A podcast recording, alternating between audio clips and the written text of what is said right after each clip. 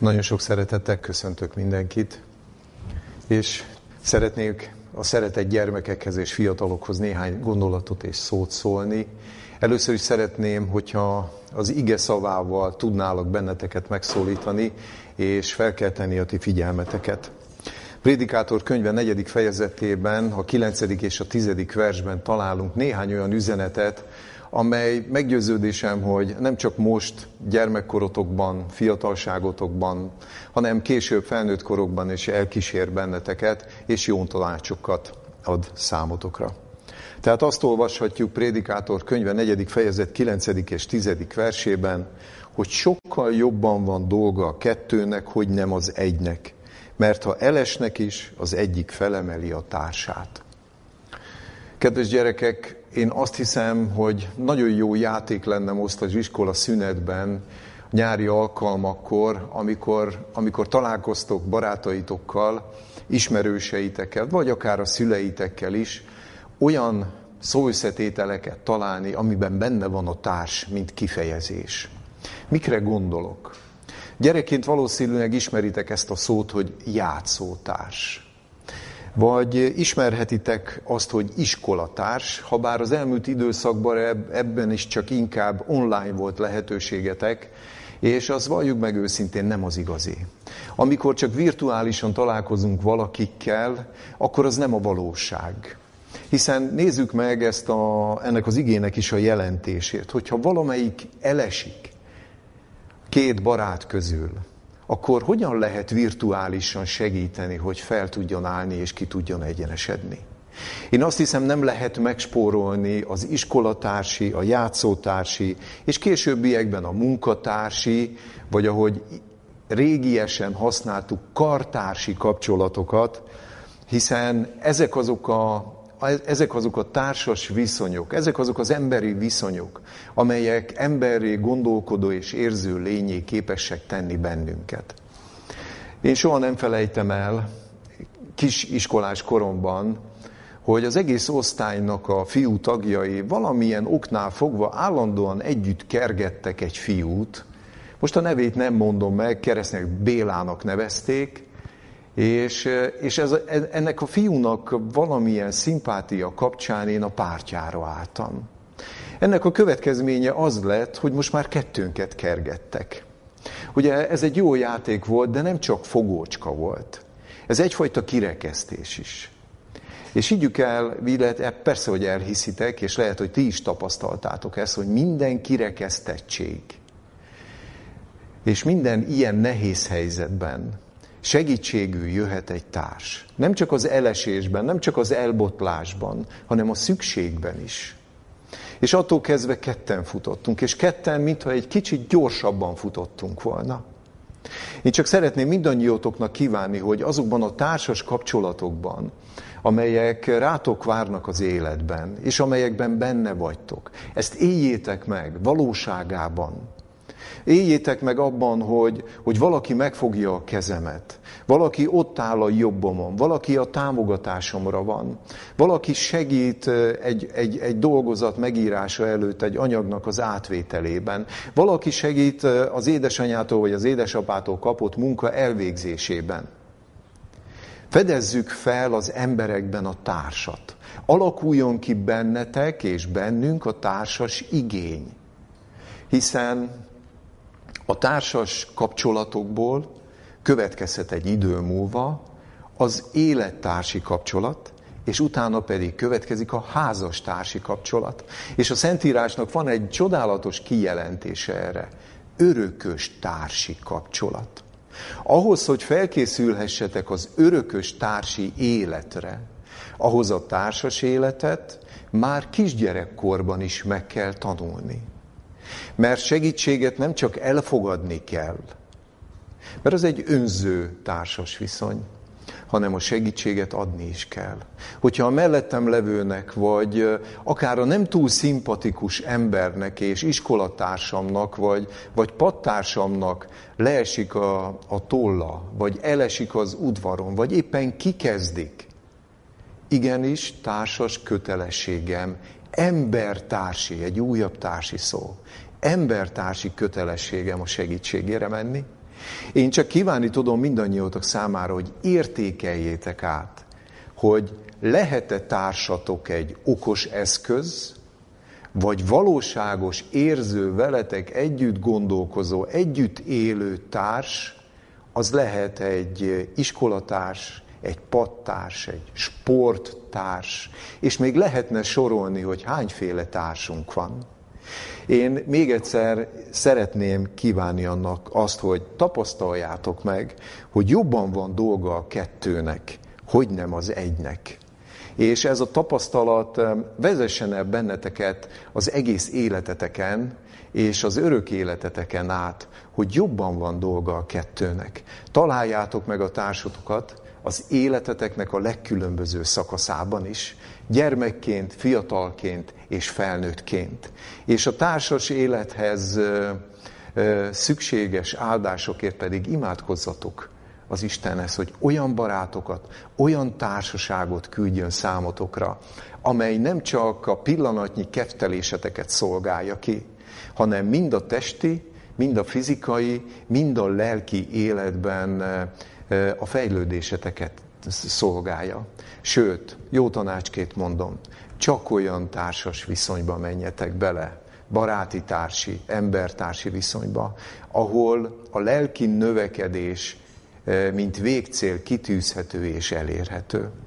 Még egyszer kívánom mindannyiótoknak azt, hogy tapasztaljátok meg, hogy milyen az a társas viszonyban, amikor valaki elesik, rászorul, szüksége támad, hogy ti segíteni tudtok, mert biztos, hogy akkor megáldatik az életetek, és adj egy ilyen nyomorúságos, nehéz élethelyzetben ti is valaki részéről támogatást fogtok majd elnyerni, azért, hogy jobban legyen, jobban legyen dolgotok, hogyha ketten vagytok, mint hogyha önállóan egyedül. Köszönöm szépen a figyelmeteket. Drága testvéreim, a mai alkalomnak a címéül Ellen White-nak a Pátriárkek és Proféták című könyvéből, a Teremtés című fejezetből választottam ki egy nagyon rövid szakaszt, amely így szól, az Isten egyik első ajándéka az embernek. Úgy meglepődtem ezen az ajándékjelzőn, hiszen annyi ajándékot kapunk az Istentől. Olyan sok ajándékban részesít bennünket, és olyan sok áldásban. Megteremtett, fenntart, ellát élelemmel, itallal, szerető barátokkal, és, és, és, és szerető társal. De amikor azon gondolkodunk, hogy az Isten egyik első ajándéka az édenben az ember számára mi volt, valószínűleg mindannyian tudjátok a választ, hogy mik voltak ezek az ajándékok. Kettő ajándékot kaptunk, és azt kell mondani, hogy az, amiről ma beszélni fogunk és gondolkozni fogunk, az a második helyen van. De mi volt az első ajándék az Istennek? Mi volt az, amivel megajándékozta Ádámot és Évát? Megajándékozta a földet, a benne lévő minden teremtett lényt. Ez, drága testvéreim, nem más, mint a szombatnak az intézménye. És ugye mi hajlamosak vagyunk adventistákként úgy gondolkozni, hogy a szombat az életünknek a része. És ez nagyon helyén is való. Biblikus, törvényszerű, ebben szocializálódtunk, ebben éltünk, felismertük benne az Isten akaratát, és felismertük benne azt, hogy az Isten elrendelte azért, hogy az életünknek legyen egy lépésüteme.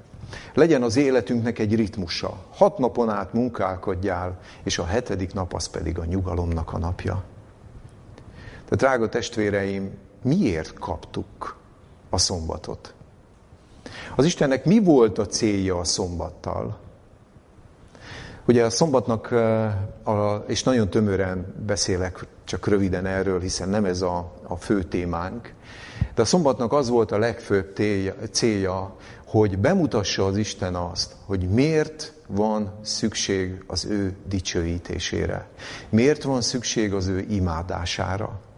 hogy azért rendelte, hogy az ember megemlékezzen arról, hogy mindent oly tökéletesen teremtő Isten hat napon keresztül teremtette a világ mindenséget, és benne a földet, benne az eget, a vizeket, a vizeknek a forrását, és minden benne élő lényt.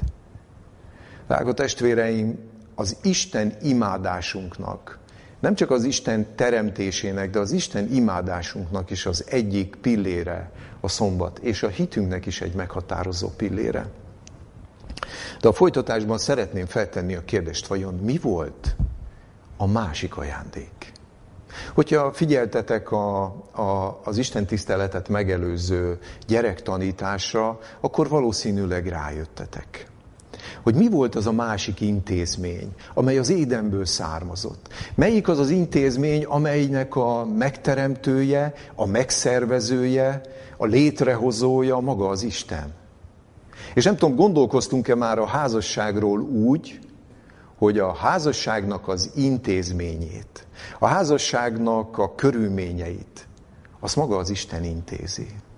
Ha nem őtőle származik, akkor majd látni fogjuk, hogy milyen problémákon kell, milyen problémákon kell keresztül menni azoknak, akik a párkapcsolatukat nem az Istenre és nem az Isten szeretetére építik. Miért is vettem elő a házasság témáját? Hiszen rengeteg nagyszerű tanítást hallottunk már szakemberektől, munkatársaktól, prédikátoroktól a házasságról hogyan, miként, milyen tanácsok mentén. Nagyon sok menyegzőn részt vettünk, ahol, ahol elhangzottak azok a meghatározó gondolatok és igék, amelyek tényleg két fiatal embernek, vagy nem fiatal embernek az életének az összekötéséhez az alapvető erkölcsi és etikai tanításokat fogalmazzák meg. Ismeretünk a házasságról hatalmas. De mégis tudjátok, amikor az ember valamikor tavasszal a Hetek című folyóiratban találkozott egy olyan hírrel, hogy Londonban azért börtönöztek be egy prédikátort, mert a házasságnak a Mózes első könyve elején leírt törvényszerűségeiről prédikált az utcán, akkor úgy megálltam egy gondolatra. Hogy hol élünk, milyen időket élünk, hogy az a házas kép, az az, az, a, az, az ember és ember között az Isten által megfogalmazott társas lét olyan szinten devolválódott, hogyha valaki a biblikus elvet valva arról beszél úton, útfélen, akkor azt letartóztatják. Nem olyan rég beszéltem kanadai ismerőseimmel, és ott bizony a, a lelkészeknek a licenszét, a prédikáláshoz való jogát megvonják, hogyha arról beszél a prédikátor szószékről, hogy az Isten teremtette az embert férfinak és nőnek. És valószínűleg mindannyian érzékelitek, hogy azok a körülmények, amelyről Jézus Krisztus több helyen beszél, többek között a Lukács Evangélium 17. fejezet 27. és 28. versében is, ahol arról beszél, hogy, hogy, hogy olyan idők állnak be, mint Noé napjaiban. Amikor az emberek ettek, ittak, házasodtak, férjhez mentek, szokásból. Nem meggyőződésből, és nem Isten által vezetett társat keresve, megszokásból. És úgy folytatja, hogy amikor olyan idők lesznek, ugye a 28. versben, mint, mint Lót napjaiban, hogy esznek, isznak, vesznek, adnak, ültetnek, építkeznek és nem vesznek észre semmit. Drága testvéreim, az Isten által az édenben rendelt intézmény soha nem látott krízisben van. Tudjuk jól, hogy nagyon sokan, különösen Magyarországon, nagyon sokat megtesznek annak érdekében, hogy a házasság, mint intézmény újra reneszánszát élje. Ehhez különböző adminisztratív, sőt, banki támogatásokat is lehet igényelni. Nagyon helyes. Meg kell adni minden támogatást ezért.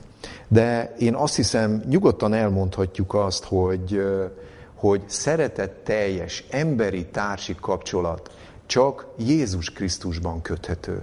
Minden egyéb feltétel, amelyet az ember annak érdekébe támaszt, hogy megtalálja az élete társát, Arról nem is beszélve, hogy megtalálja az örökös társát. Azok mind-mind elvesznek ahhoz a szeretethez képest, amely Jézus Krisztustól származik, és amely szeretettel reményeink és hitünk szerint elénk hozza a szeretett társat. Elénk hozza azt a segítő társat, aki az életünkben elkísér bennünket, és az örök létben is társunk lesz. Ez volt az első ok, megdöbbenve azon, hogy milyen, milyen nehézségekbe került a posztmodern társadalomban a házasság intézménye, de a másik ok az volt, hogy az elmúlt időszakban valószínűleg ti is követtétek a hitátali megigazulásról szóló sorozatunkat, illetve a múlt negyed évben sokat gondolkoztunk a szombatiskola keretében az Istennel kötött szövetségről. És, és mind a két sorozatban nagyon sokszor idéztük a hármas angyal üzenetet, méltán, de nem elégszer. És a hármas angyali üzenetnek az első üzenetében, amikor egyértelműen az Isten visszautal arra az intézményre, amelyet mi szombatnak nevezünk. Amikor egyértelművé teszi azt, hogy, hogy, hogy, hogy, hogy imádjuk azt, aki teremtette a mennyet és a földet és a tengert és a vizek forrását. Ezek a gondolatok visszautalnak a negyedik parancsolatra, ahol, ahol a szombat megtartásáról gondolkozunk. Arra a szombatról, amelyet az Isten rendelt az édenben.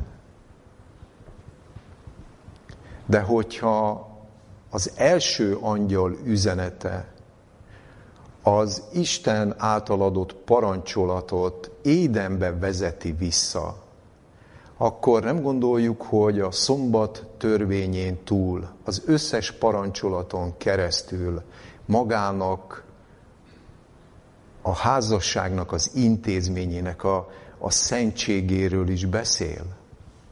Hogy én azt hiszem, amilyen nagy problémák körbeveszik a világban a házasságot, amilyen nehézségekkel küzdenek a házastársak, hogy ezt az intézményt tartalommal tudják megtölteni. Olyan mértékig kellene, hogy az advent népben házas életet, életet élő emberek bizonyságát tudják adni. Hogyan? Úgy, ahogy az ég közepén repülni képes egy angyal, annak, hogy hitben, Isten vezetésében élik társas életüket. Nagyon fontosnak tartom, nem tudom, érzitek-e a párhuzamot a kettő között. Hogyha az Isten egyértelműen beszél a szombat rendeléséről és a szombat törvényéről, amelyet az édenben fogalmazott meg, akkor ugyanez a hármas angyali üzenet első üzenete miért ne szólna az édenben megfogalmazott másik intézményről, a házasságról is.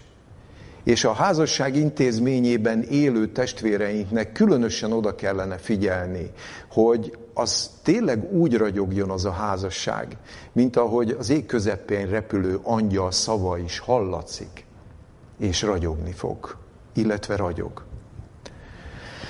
A következő ok, ami miatt szeretnék még veletek közösen gondolkozni a házasságról, ezt pedig már említettem az előző negyedévi tanulmányban, hogy a szövetségről gondolkoztunk, de csak a bevezető tanulmánynak a második kérdésében egyetlen egy kérdés, egyetlen egy kérdés foglalkozott uh, azzal, hogy, uh, hogy, hogy, hogy, hogy a szövetséges társi viszony ember és ember között mennyire fontos, és azt hogyan kellene megélni. Én nagyon boldog lettem volna, hogyha egy önálló önálló témaként jelent volna meg, és azért is gondoltam, hogy, hogy, hogy idézzük fel, és gondolkozunk erre azról, hogy mit is ad nekünk ez az édenben adott intézmény számunkra itt a 21. században. És, és talán a negyedik ok, ami miatt témaként hoztam ez, egyébként ez lenne a mai gondolatmenetünknek az alapigéje is, zsidókhoz írott levét 13. fejezetéből a negyedik versnek az A része. Tisztességes minden tekintetben a házasság. Egy nagyon tömör kijelentés, amely azonnal félreértésre adhat okot. Hiszen azt mondja, tisztességes minden tekintetben a házasság. Hogyha az ember felületesen olvassa ezt az igét, akkor az ember azt mondja, minden házasság tisztességes. Nem tudom, nem tudom érzékelitek el, hogy, hogy itt nem erre gondolt Pálapostól. Itt, itt az ikletett gondolat nem, nem erre hegyezte ki. És amikor az ember megnézi, most már kezünkbe hordozhatjuk a görög szótárt, hogy mit is jelent a tisztességes szó. Azt mondja, értékes, drága, becses, tisztelt. Én nem tudom, hogy a saját magunk házasságáról, mert az, hogy milyen véleményünk van mások házasságáról, azt most inkább nem ecsetelem. De a saját magunk házasságára tudunk-e így tekinteni? Értékes, drága, becses és tisztelt. Hiszen lehet más milyen egy házasság, amikor két hívő fél összeköti az életét, lehet másmilyen akkor, amikor a házasságnak az intézményét maga a világ mindenségnek a teremtője hozta létre, és alkotta meg, és szervezte, és rendezte? Én azt hiszem, mindannyian úgy gondolunk erről, hogy értékes, drága, pecses és tisztelt. Újra kell értékeljük a házasságról alkotott képünket. Én is újra értékeltem. És erre erre okot is adott az élet, hiszen áprilisban volt 11-én 40 éves a házasságom. Úgyhogy még nem vagyok 60 éves. Én olyan sok bizonyságot tudnék nektek felsorolni az elmúlt 45 esztendőről. Lassan 45 éve ismerem a feleségem. Hogy hány és hány helyen vezette az életemet és itt nem általában az életemet, a társas életemet, a házasságomat az Isten, a próbákkal, a nehézségekkel, és a, és a, a, a társas kapcsolatot megterhelő összes problémával együtt. De én azt hiszem, hogy az április 11-e tudjátok-e minek a napja? A költészet napja. És erről jutott eszembe, hogy a házasság az egy költészet. Gyönyörű szép dolgokat lehet bemutatni. Gyönyörű szépen lehet az isteni szeretetről, az isteni gondoskodásról, a társas viszonyról, a házastársi életről bizonyságot tenni. De a költészet napja egyúttal a művészet napja is. Művészet szépet alkotni és nagyon kevés művész van közöttünk, ezt is be kell ismerni. Drága testvéreim, művészet az Isten nevéhez méltó házasságban élni. És valljuk be őszintén, hogyha a hármas angyal üzenetről beszélünk, valljuk be őszintén, embereknél lehetetlen. Istennel együtt lehetséges. Mert azok az emberek, akik megtartják Isten parancsolatait, és rendelkeznek a Krisztusi hittel, ők tényleg a, a, az első angyal üzenetéhez méltó módon lesznek képesek világítani arról az édeni intézményről, amelyet házasságot nevez, házasságnak nevezünk. A folytatásban szeretném feltenni a kérdést. Olvastátok-e már úgy a Bibliát, hogy a, a benne megfogalmazott és felidézett bibliai hősöknek, hithősöknek, szereplőknek a házas életét vizsgáljátok. Tehát tényleg csak a házasságra tekintsünk. Tudtok-e olyat, amely minden tekintetben makulátlan és hibátlan? Valószínűleg talál, találunk, csak szeretnék néhányat felidézni. Anániás és Zafira. Házasok voltak? Szentlélek elhívta őket egy szolgálatra? És mégis meg kellett halniuk. De egy tekintetben Anániás és Zafirának is a példája nagyon, nagyon elgondolkoztató.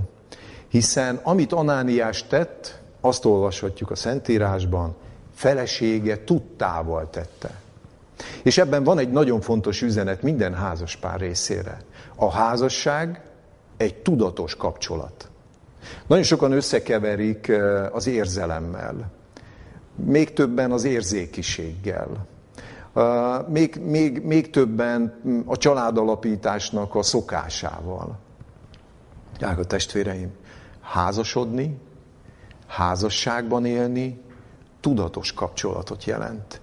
És amikor ilyen nagyon fajsúlyos kérdésekben, amiben Anániás is és Zafira is került, megbeszéljük dolgokat, hozunk egy döntést, akkor annak a döntésnek a következményeit közösen kell vállalni. Tragédia lett ennek a házaspárnak az élete. De nézzük meg egy másik példát. Ábrahám és Sára. Egy nagyon szép, ugye nagyon sokszor beszéltünk róla. Nagyon szeretjük ezt a házas párt. De mégis az ő küzdelmük mi körül zajlott? Az egyik testvérünknek a könyvcíme jutott eszembe, amikor tömören össze, össze akartam eh, állítani, hogy Ábrahámnak és Sárának mi volt a közös nagy próbája. Azt mondta, hogy, hogy, hogy eljutni az Isten ígéretének a valószínűségétől a bizonyosságig, hogy az Isten ígérete az igen, igen és ámen. Ez volt a közös nagy küzdelmük. Hinni, hogy az Isten gyermeket ígért, és hogy megsokasítja Ábrahámnak a magvát, vagy nem elhinni. Ismerjük, hogy mennyi minden próbálkozás terhelte ezt a házasságot, de a végeredményben mind a ketten meggyőződtek Isten ígéretének a megbízhatóságában. De ez a nagy küzdelmük, ez, ez közösen végigvezetett mind a kettejüknek az életén. Vagy ott van Izsák és Rebeka, Hány és hány fiatal testvérünk vágyakozik erre a nagyon romantikus párválasztási gyakorlatra, amelyet megláthattunk Ábrahám szolgálatának, az, Ábrahám szolgájának az életében, ahogy megtalálta Ábrahám fiának, Izsáknak Rebekát. Egy nagyon romantikus szerelmi történet. És talán ha folytatjuk a példákat, példáknak a sorát, ott van El, Anna és Elkána története. Sámuel szüleinek a története. Ráadásul Elkánának volt egy másik felesége is, ez a Pannéna. Pannéna gyermekeket szült Elkánának. Elkána nagyon szerette Annát, annak pedig, mikor az Isten ígérete alapján gyermeket szült, az felajánlott az Isten szolgálataira. Milyen csodálatos üzenetei vannak ennek a házasságnak is. Merném a figyelmetekbe ajánlani, hogy, hogy tanulmányozzátok végig. Vagy ott van a, a szinte perzselően forró kapcsolata Dávidnak Becsábéval, amelynek tudjuk jól, hogy milyen tragikus következményei voltak. Ha ezeket végig gondoljuk, rengeteg tanulságot tárhatunk fel, hogy hogyan éljünk társas életet, ha problémáink vannak, mibe kapaszkodjunk, az Isten milyen üzeneteket küldött ezeken a házastársi példákon keresztül, és miben tud nekünk segíteni. De ma én mégis egy olyan családi körbe vezetlek benneteket, és csak adok ebben a néhány hátralévő percben ízelítőt számotokra, amely azért tetszett nekem, mert rendkívül emberi. Bármelyik korban lejátszódhatott volna. Négy ügyeskedő ember találkozik egymással. Ha ügyeskedőről beszélök, beszélek, akkor tudhatjátok, hogy ez Jákobhoz köthető. Az olyan sarkába kapaszkodott Ézsaunak, és már akkor ügyes volt, és szeretett volna hamarabb megszületni, mint Ézsau, és egész életében, nem is az életének az első kétharmadában jellemezte ez a tulajdonsága.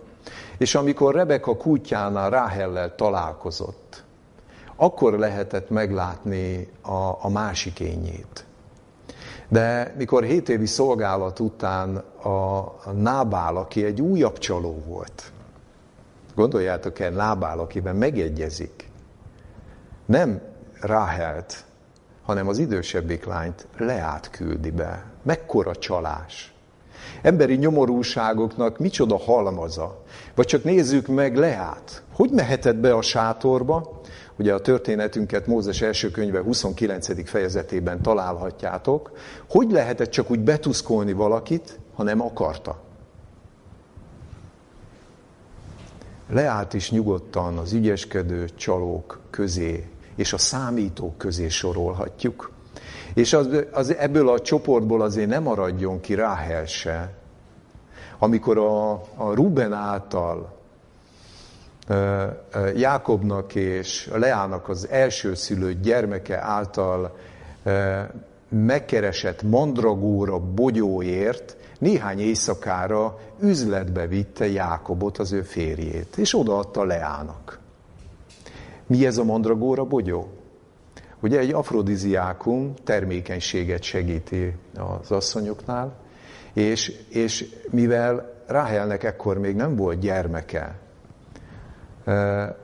Leának pedig már négy gyermeke volt, ezért ezen nagyon ritka gyógynövényért felajánlotta az ő férjét, Jákobot Leának, hogy nyugodtan menjen bele az ő sátrába. Micsoda ügyeskedés, mennyi emberi gyengeség. És olyan nagyszerű a Szentírás, drága testvéreim, amikor, amikor nem minden olyan tökéletes, és nem minden olyan, ragyogó és szép, hanem fölismerhetjük benne magunkat, azokat a hibákat, amelyeket mi is a párkapcsolatainkban, társas kapcsolatainkban elkövetünk és elszenvedünk. Ellen White egy helyen azt mondja, mikor látjuk a a társas kapcsolatokhoz, illetve a házasságnak a megszerzéséhez különböző emberi erőfeszítéseket fűzni, azt mondja, biztos házassági szövetség egyedül Krisztusban köthető. Milyen mély és tömör gondolat. Föl lehetne sorolni újra ennek a négy bibliai hithősnek az erőfeszítését, Leájét, Ráhelét, Lábánét és, és Jákobét, de hogyha hiányzik belőle Jézus Krisztus, akkor ezek mind-mind csak izzadságszagú emberi erőfeszítések, és nincs benne ott a léleknek és az Isten ismeretnek a vezetése. De nézzük meg, hogy, hogy, hogy itt a Jákob Rahel, illetve a Jákob Lea párosból én, én az utóbbit választanám. Majd mindjárt látni fogjuk, hogy miért. Hiszen a legtöbb, akár az elmúlt társadalmakban, akár a napjaink posztmodern társadalmában is látjuk, rengeteg megterhelt házastársi kapcsolat van. És addig, amíg szívesen emlékezünk a Jákob Ráhel kapcsolatáról, amikor maga Jákob is azt mondta, hogy annyira szerette Ráhelt, hogy meg se kotyad neki az a hét esztendő, amelyet szolgálni kellett az ő kezéért, az ő, azért, hogy elvehesse feleségül. Ugye a Szentírás úgy fogalmazott, hogy egészen rövid időnek tartotta, és nem tűnt föl neki ez a hosszú szolgálat, amelyet ott a lábánnál ö, folytatott. Azt mondja, csak néhány napnak tetszik néki, annyira szerette Ráhelt. Csak néhány napnak tűnt. Hét év nehéz mezőgazdasági munkát csak néhány napnak tekintett, annyira szerette Ráhelt. De ez egy nagyon idealizált kép. És ezért fontos számunkra Leával való házastársi viszonya, és hogyha eltekintünk attól, hogy az Isten a többnejűséget Izrael keményagúsága miatt engedte meg, hogy, hogy a többnejűség mennyi feszültséget tudott szülni akkoriában, hogyha ettől eltekintünk, akkor csak vizsgáljuk meg azt, hogy, hogy Lea életében milyen nehézségek merültek föl. És mik azok a nehézségek, amelyek napjainkban is nagyon sokszor befeketítik és, és élhetetlenné tesznek bizonyos házasságokat. Azt olvashatjuk a Szentírásban, Mózes első könyve 29. fejezet 31. versében, hogy meglátta az Úr Leát, és annak megvetett voltát. Milyen házas társi viszony az, ahol az egyik házastársi félt megvetnek. Nem tudom, van-e ennél szörnyűbb dolog, amikor úgy élek házastársi viszonyban, hogy engem megvetnek. De meg lehet nézni az érvenek a másik oldalát. Milyen ember vagyok akkor, amikor megvetéssel fordulok egy embertársam felé, aki az én társam, örökös társam. Valószínűleg érzitek, hogy a megvetettség az nem fér bele az Isten dicsőítő házas életbe. Szükséges ezért megvizsgáljunk, hogy miből fakadhatott ez a megvetettség. És az Isten vajon miként, miként volt képes ebben a megvetett állapotban támogatni Leát, és az isteni támogatáson keresztül Lea tanulságai milyen üzeneteket tartogatnak számunkra. Hiszen az már nem meglepő, hogy Jákob szeretetlen volt Leával szemben. Hiszen a megvetettség a szeretetlenségből következik. Hiszen olvashattuk korábban a 30. versben, hogy inkább szerette Ráhelt, mint Leát. És hogyha az énekek énekét föllapozzuk, ahol oly sok szép, szerelmes gondolatot találunk, ahol azt, azt olvashatjuk a 8. fejezet 7. versében, hogy erős a szeretet, mint a halál, sok víz sem ol, oldhatja el. Drága testvéreim, nem azt mondja, hogy erős a szerelem, mint a, hal, mint a halál. Inkább szereti Ráhelt. Nagyon nehéz eldönteni, hogy ez egy Rákel iránti érzelme mennyire szerelem volt és mennyire szeretet.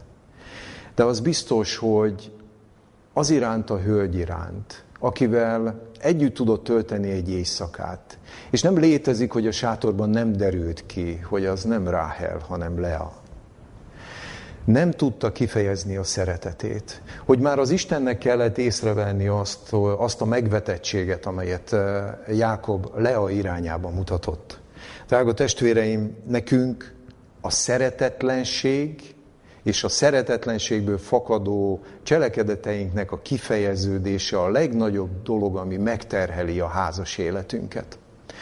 Készülve erre a szolgálatra az elmúlt napokban eh, Vagonertől hallgattam egy hanganyagot, és ebben a hanganyagban idézi példabeszédek könyve 23. fejezet 7. versét, amely versnek a tartalma rámutat minden társas kapcsolatunknak, így a házassági kapcsolatunknak is a legnagyobb hibájára. A legtöbbször a meg nem értésre, a szeretetlenségre és a megvetettségre okodadó cselekedetre hívja fel a figyelmünket. Azt mondja példabeszédek könyvének a, az említett szakasza, hogy amint gondolkozik az ember az ő szívében, olyan ő. Helyes fordítás szerint. Amint gondolkozik az ember az ő szívében, olyan ő. És most szeretném, ha nem csak házastársi viszonyban e, e, élő e, emberek lennének azok, akik ennek a tanulságát leszűrik, hanem minden egyes társas viszonyban. Különösen itt a szövetséges társi viszonyban, tehát a testvéri viszonyainkban, és az emberi viszonyainkban. Hiszen Wagoner azt mondja, ha bármi gonoszat megfogalmazok a másikról, bármilyen kritikával is illetem a másikat, akkor olyan vagyok én, mert én gondoltam, és az én szívemben született meg. Óriási dologra hívja fel a figyelmet. Van az építő kritika. Egy egészségesen működő házastársi viszonyban megvannak, meg kell teremteni azokat a körülményeket, ahol az építő kritikát el lehet mondani. Kritika nélkül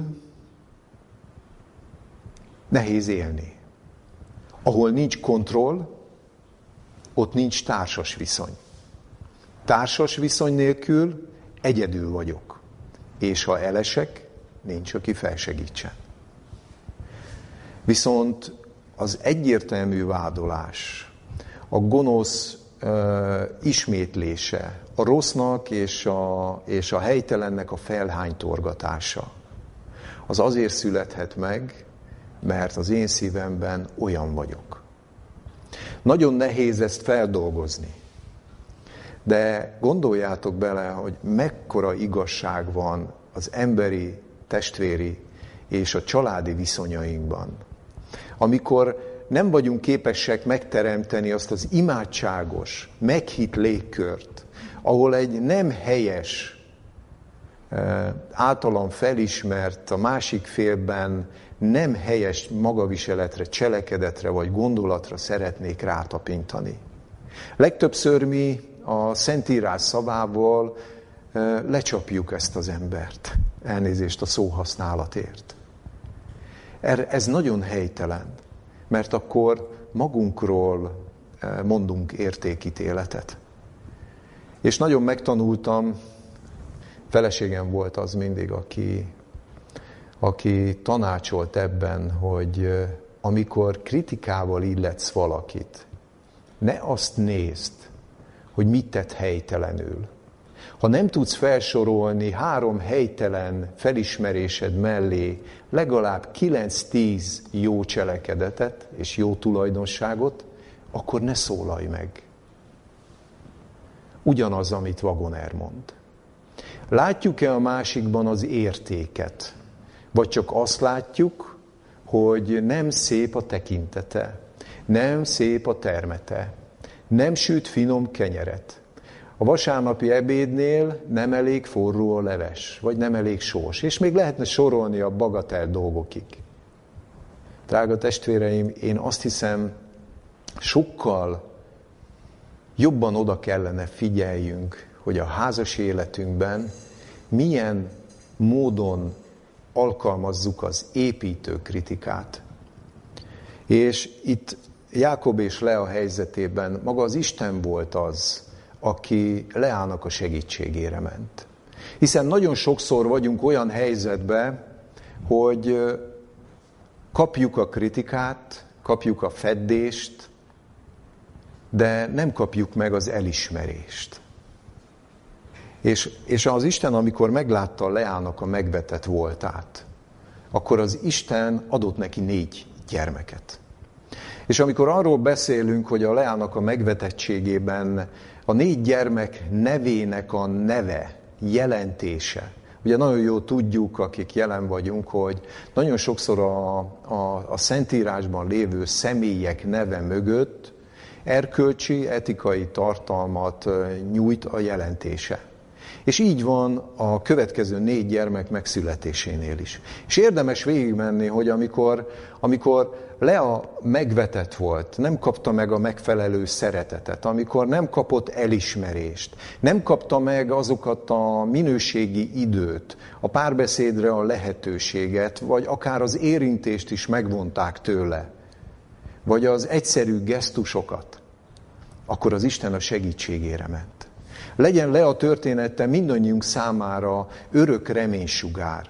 Megvetetten is nem maradok társ nélkül mert ott van a teremtőm és a megváltom. Nézzük, hogy leállnak ebben az élethelyzetben, hogyan jött segítségére az Úr.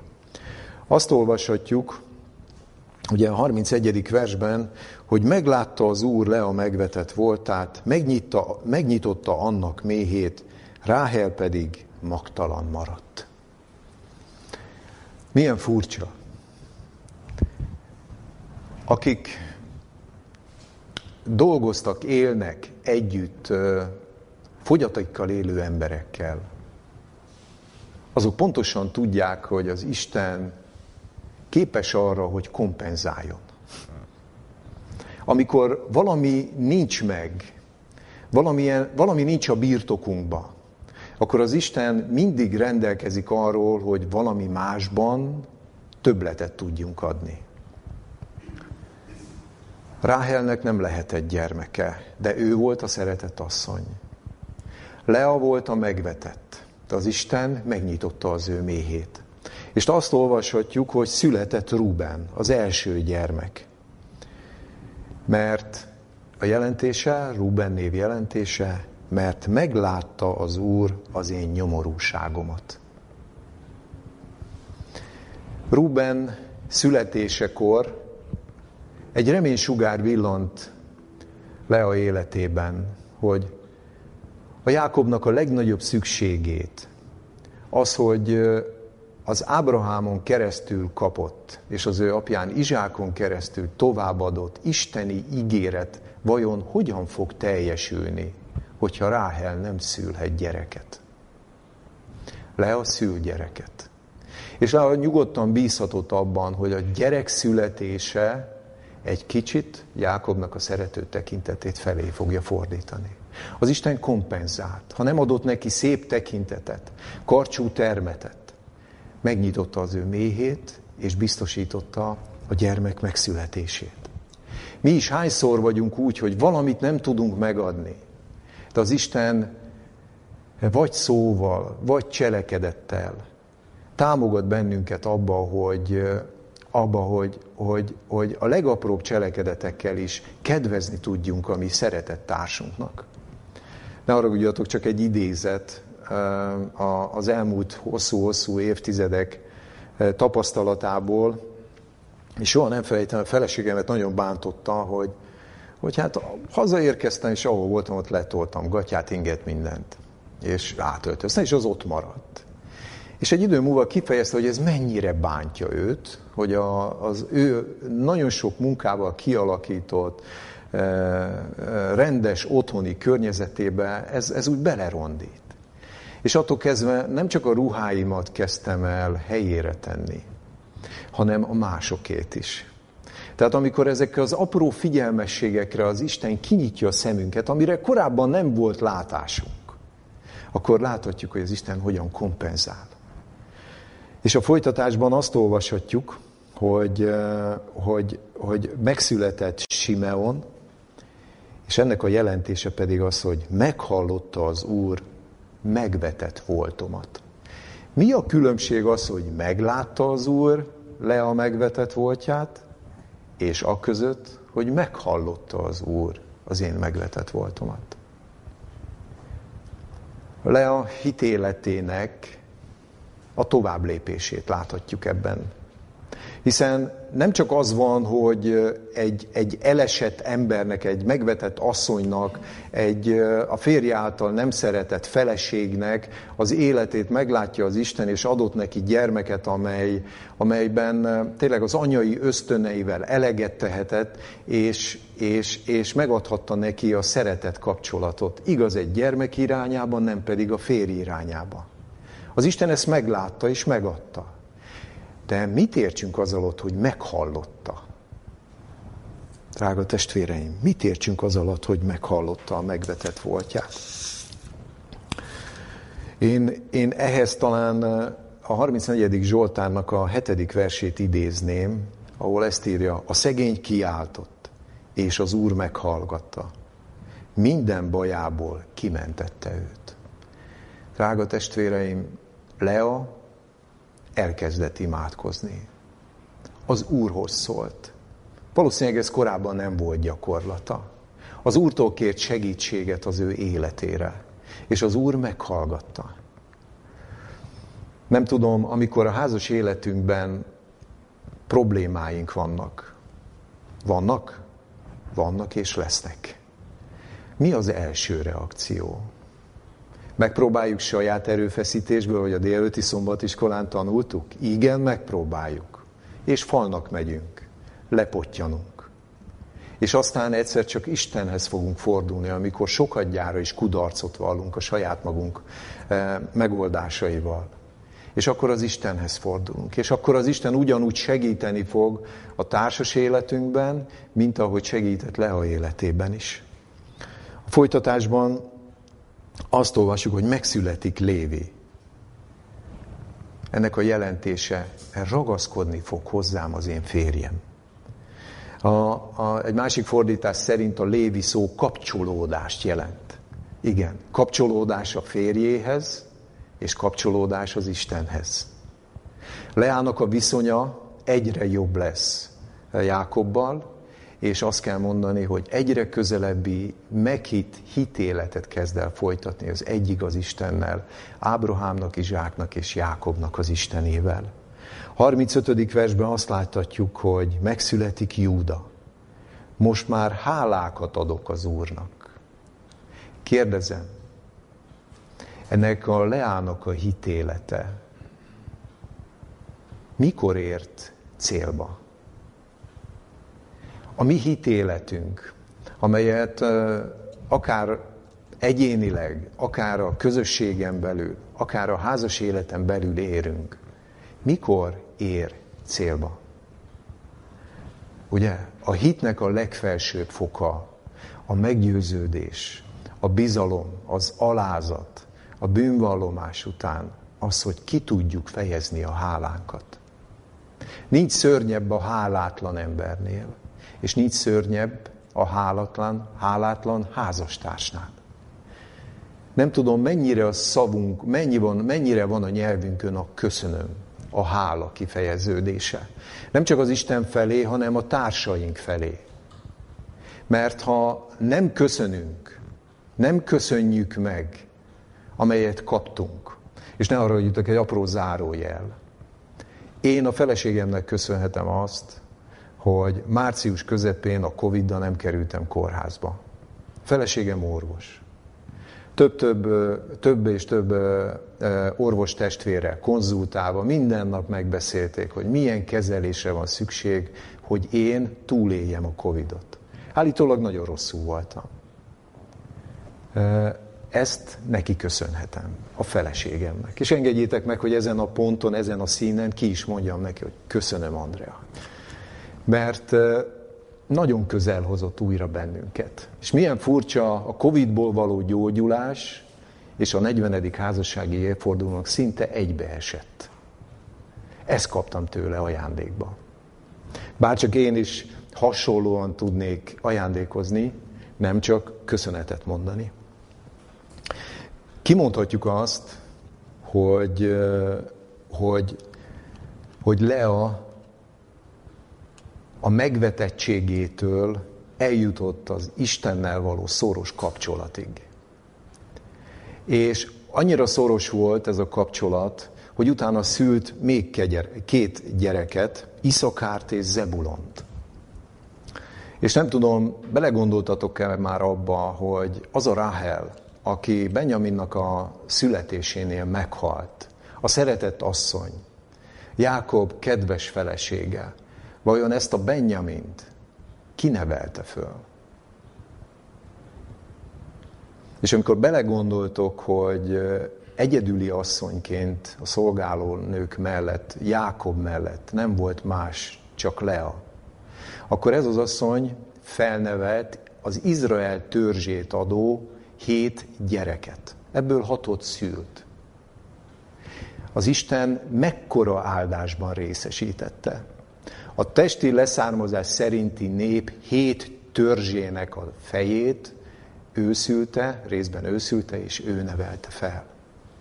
Micsoda kárpótlás azért, micsoda érték azért, annak ellenére, hogy az ő férje megvetette. És nem csak a férje, hanem csak gondoljunk bele, mivel jár az, hogy, hogy, hogy, a, hogy a férje nem akart vele hálni, és nem akart akarta többet a sátrába látni, és inkább Ráhellel akart lenni. Az egész körülötte élő törzsek és népek megvethették, de az Isten többszörös, többszörösen kárpótolta. És itt a gondolatmenetünknek a végén el kell mondani, hogy ez a világ, drága testvéreim, akár házas életet élve élünk, akár önállóan élünk. Ez arra való, hogy felkészüljünk az örök életre. Nem akarok ilyen sztereotípiákat hangoztatni, de a házas élet kapcsán is muszáj hangsúlyozni. Ez a házas élet ezen a földön arra elegendő, hogy felkészüljünk az örökös társi viszonyra. És ebben a felkészülésben számunkra a, a Lea és Jákob házasságának az élettapasztalatai nagyon nagy segítségünkre lehet. Hiszen el lehet mondani azt, hogy Leának a szerelme Jákob életébe célba ért. Hiszen mit olvashatunk? Azt olvashatjuk a, e, azt olvashatjuk Mózes első könyve 49. fejezet 29. versében, amikor Lea meghalt, akkor őt abba a sírba temették, ahol Jákob volt eltemetve.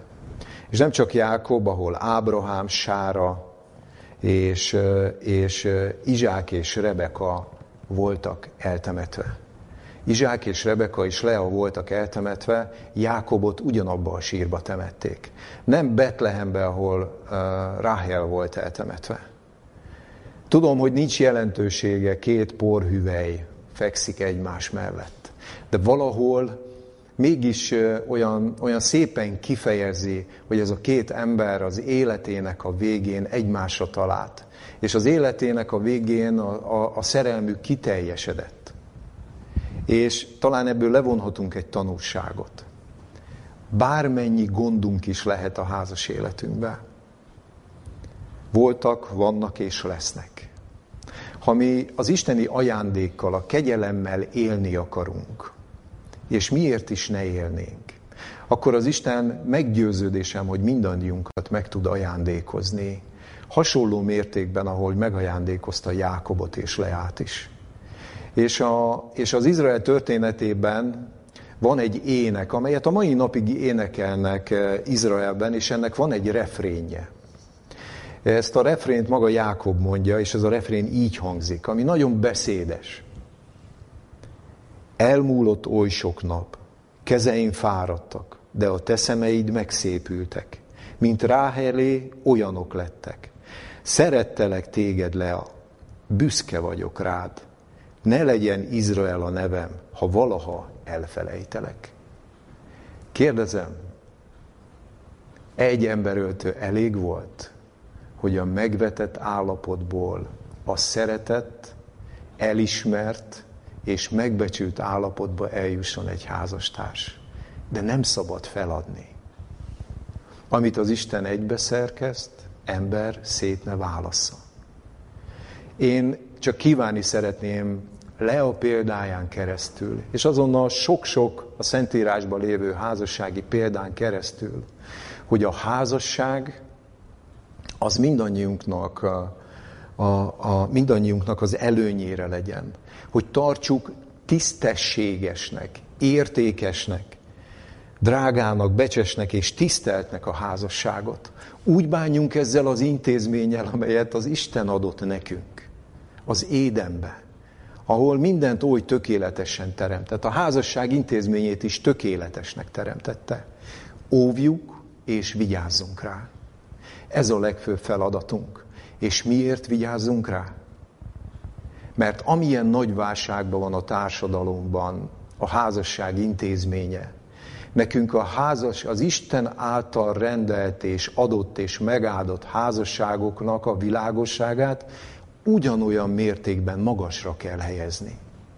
Nagy a felelőssége Jézus Krisztus második eljövetele előtt élő advent házas pároknak hogyan tesznek bizonyságot az életükben eh, az Isten kegyelmében megfogalmazott társas viszonyról, a házasságról. Ehhez kívánok minden házasságban élő testvéremnek sok-sok áldást, és talán kívánom még a házasságban nem élő testvéreimnek, hogy ezeket a tapasztalatokat és ezeket az ismereteket alkalmazzák a társas, szövetséges társas viszonyukban is. Amen. Imádkozzunk. Drága jó Istenünk, égi pásztorunk, köszönjük Istenünk, hogy Te gondoltál az emberre, hogy nem jó neki egyedül, és adtál néki társat, segítő társat, hozzáélőt. Tudjuk Istenünk, hogy ebben a hatalmas létszámban élő emberi közösségből milyen nehéz megtalálni azt a társat, amelyet kinek-kinek mellé rendeltél. Istenünk, könyörgünk, segíts azoknak, akik párválasztás előtt vannak. és segíts azoknak is, akik benne élnek egy ilyen társas viszonyban. Segíts, hogy kifejezzük hálánkat ezért az intézményért, magáért, a házasságért. Segíts Istenünk abban, hogy megőrizzük ennek az intézménynek az édeni voltát. Hiszen tudjuk jól, hogy emberek vagyunk. És ez az ember, emberi tulajdonság, ez a sok-sok megkötözött gyengeségtől megterhelt emberi tulajdonság oly nehézé teszi két különböző nemű lénynek, amely a bűneset után annyira eltorzult, hogy még nehezebb együtt élni, szinte lehetetlen együtt élni. De mégis, hogyha megtartjuk a te parancsoladaidat, és megkapjuk a Szentlélek által a te fiadnak a hitét, akkor lehetőség van boldog, békés, egymás tiszteletében telő közösségre, házasságra. Add meg ezt minél többünknek, hogy tökéletes bizonysága legyen a te teremtésedben és a te megváltásodba vetett hitnek. Segíts Istenünk ebben, áldj meg a mi emberi próbáinkban, áldj meg a mi társas közösségi életünkben, és segíts Istenünk, hogy eljuthassunk a teljes szeretet kapcsolatra. Drága Istenünk, áld meg a nap hátrevő részét, légy velünk a szent lelkeddel a következő órákban, és te vezessél bennünket az előttünk álló héten. Krisztusunkért, az ő keresztjére tekintve kértük ezeket. Amen. Ami,